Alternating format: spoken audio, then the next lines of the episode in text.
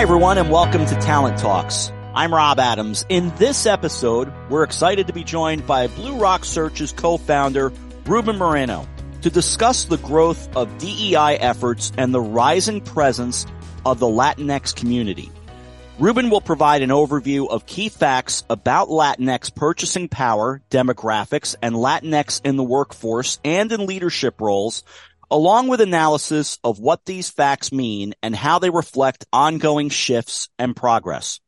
We'll also discuss the challenges that remain for Latinx in the professional world and what individual hiring managers as well as organizations overall can do. For any organization looking to better leverage their relationship with Latinx talent, this podcast offers a thoughtful, practical route forward. Ruben, welcome to the show. Nice to see you. How's everything? Everything's great, Rob. Thanks. Uh, always great to talk to you and uh, excited about this one. Um, as a member of the uh, Latinx community, uh, definitely excited about uh, what we're about to talk about. Well, and, and you're a perfect person to talk to because I know you're enthusiastic to share more information about how organizations can expand their horizons to better understand the diversity in the Latinx community and reap the benefits of this deep pool of talent. So we'll dive right in. Ruben, how has the Latinx population grown in the United States? Well, you know, Rob, it's uh, it's it's been an interesting growth and uh, obviously a very sizable, important, critical I'm going to refer to as constituency, whether it's consumer, uh, but I like the word constituency because it relates to many things and uh, impacts this uh, our community can have. You know, today, you know, about 19% of the U.S. population, or 62 million, um, Latinx members. Uh, so if you and if you look at that, the you know 28 of those 62, and it's something that we're going to talk about in this conversation, identified with more than one race in 2020. Mm. Right. So that tidbit about what we're going to talk about uh, because it's it's this is far from a singular homogenous constituency. Let me see if I can break this next question up in, in a little bit of a different way. What does Latinx purchasing power currently look like, or what is the purchasing power represented by the Latinx community? Hmm. Well, you know, the, the Latinx purchasing power today, if you look at it, uh, is, you know, has increased uh, about 6% over the last decade and today represents about a trillion dollars. And the interesting piece there is if there were things in place uh, in which the Latino uh, spend would match their share of the population. This is a great one to think about from a consumer behavior perspective. There's about another 550 billion in consumer spend uh, that would take place that today is not. Wow. All right. Um, right. doing that math, uh, Rob, right? So 1.5 billion, just wow. a small number. Yeah. you know, 1.5 trillion. I apologize. tiny, tiny numbers here, Ruben. Very tiny. Uh, where, where do we see diversity within the Latinx community?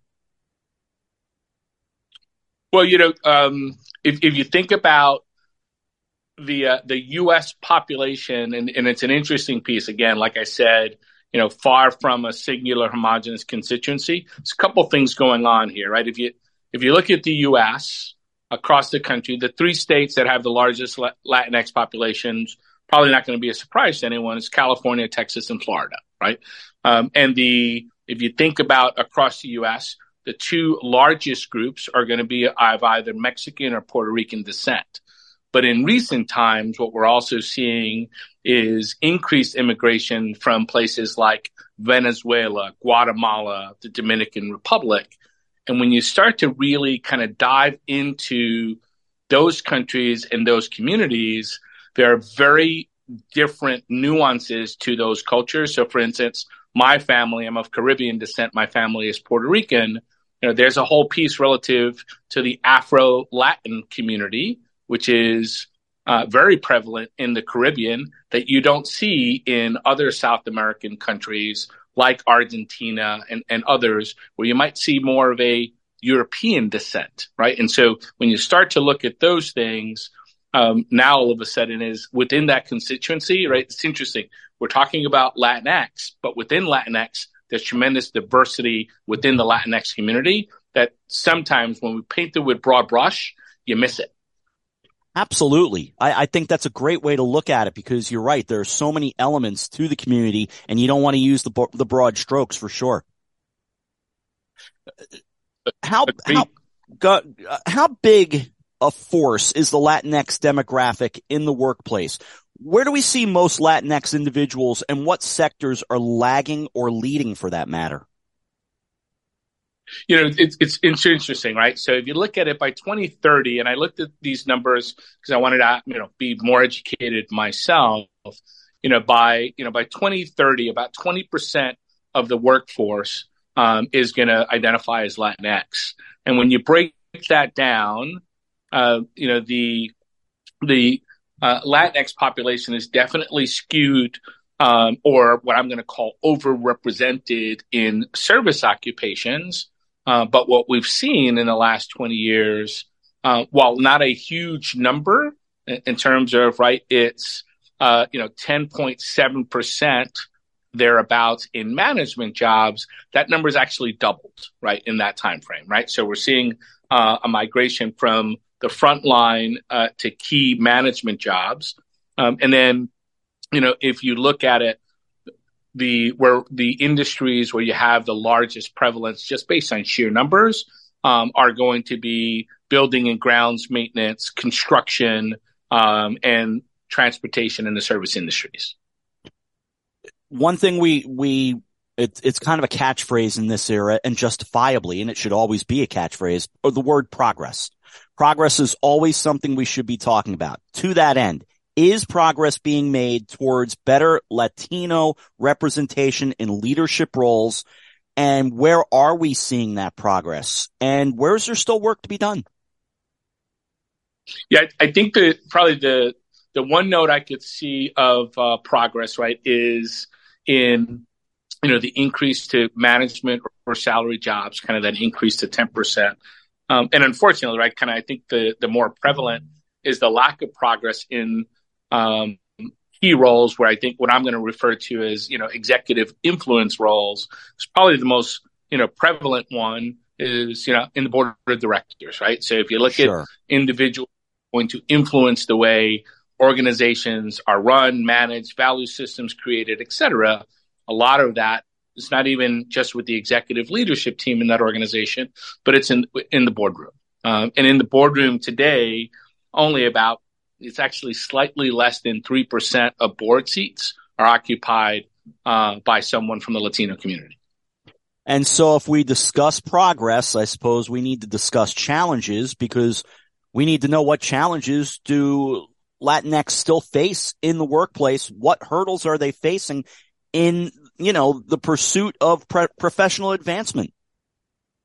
No, absolutely, Robin. You know, and let me, uh, I want to take a step back as well because there, there's a couple of key pieces that I, I think speak to um, some other uh, pieces of progress, right? When we step out of, let's just call it kind of out of the Fortune 1000, what, what you do see is a tremendous amount of small business startup, right? So if you look at it, a, a recent statistic I saw was about 86% of new businesses in the US um, launched by uh, U.S. Latinos, um, and we've also seen, you know, a dramatic uh, increase in college enrollment um, and decrease in high school dropout rates. Right, so um, kind of as education as a means, uh, you know, to access in some of these other pieces.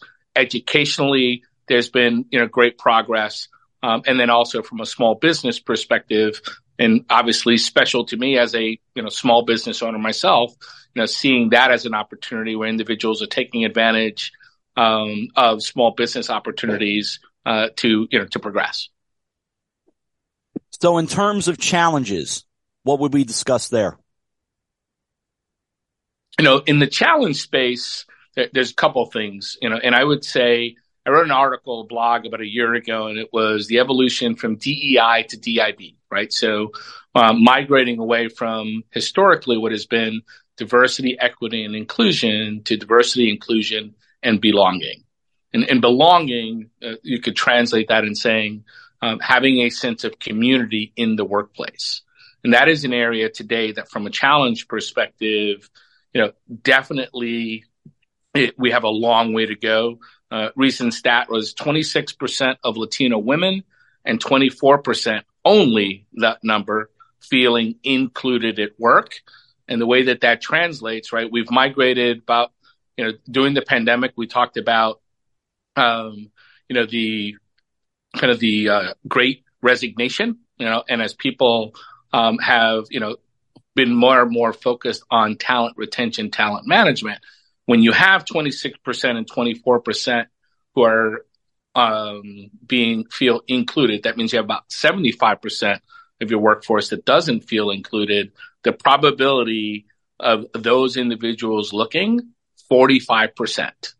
Wow. Right. So if you, if you think about that, right, not feeling included means you are going to have um, a higher on a you know per employee basis um, resignation uh, rate from the Latinos in your in your population than others, right? Mm-hmm. So that's that's a big one uh, for me. And then the other piece is you know, and this is you know for me as a member of the Latino community as well um, that concept of community, which is what belonging translates to, is also rated very high, right? A sense of community, whether it's in the workplace or at home and so forth, um, that is that is an, a word that we speak of quite often in terms of our community and the communities we work in, we live in, and so forth. So, just to give you a perspective, seventy percent of Latinos say that's very important to me. That's right? an excellent so point. If you, yeah, if you ignore that, you ignore that on your own peril uh, from an organization perspective. Yeah, that's that's an outstanding point. Community really does matter. Um, what can organizations do to improve their DEI efforts, particularly to address Latinx concerns, and what can individual managers do? Yeah, thank you for asking. I um, there's a really long, long list, but we don't have that long on this podcast. Uh, you know, I, I, think there's a couple of things here uh, that I want to really highlight. I think the first one, and I've you know hinted at it through this conversation, it's just a required change in paradigm of looking at Latinos as a homogenous group. Right? Is there's diversity. It's kind of like the box within the box, right? The diversity within the diversity is understanding that. Um, when, and Rob, you and I spoke before this conversation even within our own community, those of us that identify with Latino versus Latinx and some yeah. of those other pieces, uh, we are a diverse community with within ourselves. And just understanding that the, the broad brush does not work on this one. Um, so I think that's one. I think the the other one is, you know, really being proactive and purposeful um, about engaging with organizations, both internally and externally, um, that can help you connect with these communities. So, for instance, uh, internally, it would be the employee resource group, right? And if you don't have one um, for the Latinx uh, population or Latino population in your organization, you should. Um, and I think there are some great organizations on a national basis, um, and I follow and interact uh, with several of them. But if I think about, you know, Esther Aguilera uh, with the Latino Corporate Directors Association, um, and really focusing on how do we increase Latino representation on boards. Um, if I think about Cid Wilson um, at the Hispanic Association of Corporate Responsibility, some of the work that he's doing, uh, follow him and everything that he's doing. Um, does some great work uh, in this space. Um, and there are two gentlemen out of Chicago, you know, Angel Gomez and Robert Rodriguez. Robert Rodriguez does some incredible work specifically uh, with Latino ERGs and kind of creating a framework for how you successfully leverage ERGs. And the two of them, um, I've followed them on the Latino le- the Latino Leadership Initiative, uh, where they're actually holding offsites and training sessions, training future Latino leaders uh, that are being sent by the organization. So it's the resources are out there. I think it's really taking the time to identify where you are in your cycle um, and partnering with some of those organizations. And those are just three that I follow. Uh, there's many more. So let's wrap up. And how would you wrap this conversation up? We've covered a lot. so uh, I would I would say there's uh, there's three things that I would wrap up. Um, I think the you know the number one thing for me is in this space. Uh, I think it's really critical that we evolve. And I actually did a presentation for AbbVie's Global Leadership uh, DEI Council on the supply chain side a couple years ago, and we talked about this. Is evolving from mentorship to sponsorship of the Latino Latinx population in your organizations. Um, and it might sound like semantics or subtle, but I'm, I'm going to clarify it. You know, mentors talk to you, develop you, um, and help you help you grow in, in your um, in your career journey and your professional development and competencies. Uh, sponsors talk about you when you're not in the room, right? They're they're actually acting from a position of influence um, and act as basically self-appointed ambassadors um, of your brand uh, to traditionally, you know, maybe unseen talent in the organization. In this case, the Latinx population, right? So being very deliberate around not just mentoring, but sponsoring talent um, in, from the Latino community. Um, and I think the last piece, and I, you know, I'm saying it because we're talking about, you know, the Lat- Latino Latinx population, uh, but I think it's uh, in shifting that paradigm, it doesn't just happen. Say, okay, I'm going to look at this differently. It's really around self education and self awareness. Um, because you, you, really, and I, I alluded to it earlier, Rob, in terms of, you know, my family and kind of what the Caribbean descent experience looks like. Um, and what, you know, other, uh, Latin American countries or South American countries, you know, so, and I think the best way to do that, it's like anything else, is come to these conversations with members of your workforce who are of Latino uh, or of Latin descent, excuse me, respect boundaries, but while engaging with intentionality. Right? It's it's a discovery process, and actually, it can be a lot of fun. I've I've had the pleasure of going to you know several Caribbean and South American countries, uh, and it's such a different experience each time you go. And if you engage with a genuine desire to just want to learn, and then from there you can you know figure out how to engage in the future and so forth. Uh, I can tell you that members of the Latinx, uh, you know, Latino population uh, in that space will be it will be very well received. The word intentionality really sticks out to me because that's something you and I kind of talked about before we started. People mean well more often than not. Uh, intentionality. I think that's a good word. Agreed. I think yeah, I think that's an excellent way to finish up. Ruben, thank you so much. Uh, great to speak with you once again. All right, Rob. Thank you. See you soon, sir. We thank Ruben Always for joining us. Always a pleasure to have him on. And I hope this podcast provides our listeners with a strong understanding of the Latinx workforce in the U.S. Ruben, I wish you and Blue Rock Search continued success and hope to host you on future podcasts and we'll see you down the road at the conferences. That's all the time we have here today alongside Ruben Moreno of Blue Rock Search. I'm Rob Adams and this has been Talent Talks.